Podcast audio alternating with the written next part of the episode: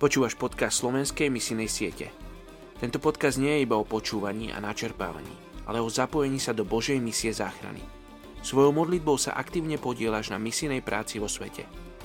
Ruben Archer ktorý raz povedal, muž alebo žena, ktorí sa modlia doma, majú veľa dočinenia s efektivitou misionára na misijnom poli a následne s výsledkami jeho práce ako misionára.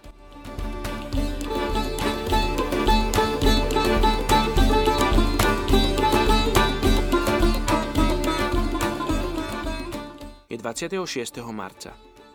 Príslovie 15.28. Srdce spravodlivého zvažuje, čo povedať.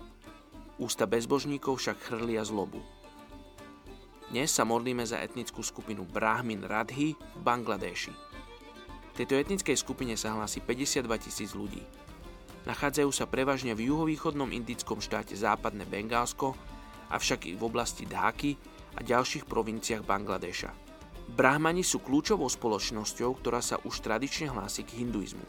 A hoci ich pôvodným povolaním je byť kňazmi a guru, dnes už majú poväčšinou úplne iné zamestnanie.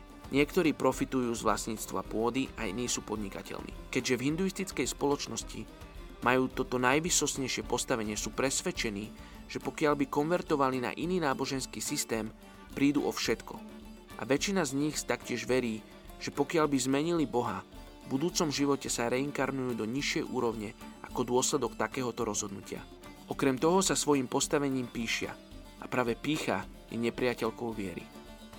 Poďte sa spolu so mnou modliť za túto etnickú skupinu Brahmin Radhy v Bangladeši.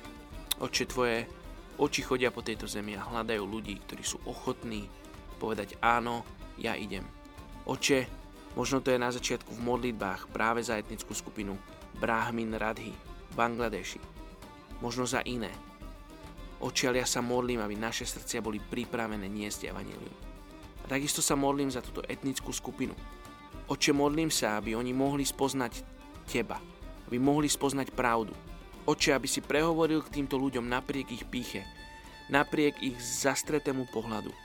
Aby oni mohli vidieť, že Ty si jediná cesta, pravda i život, Ježiš. Tak sa modlím v Tvojom mene. Amen.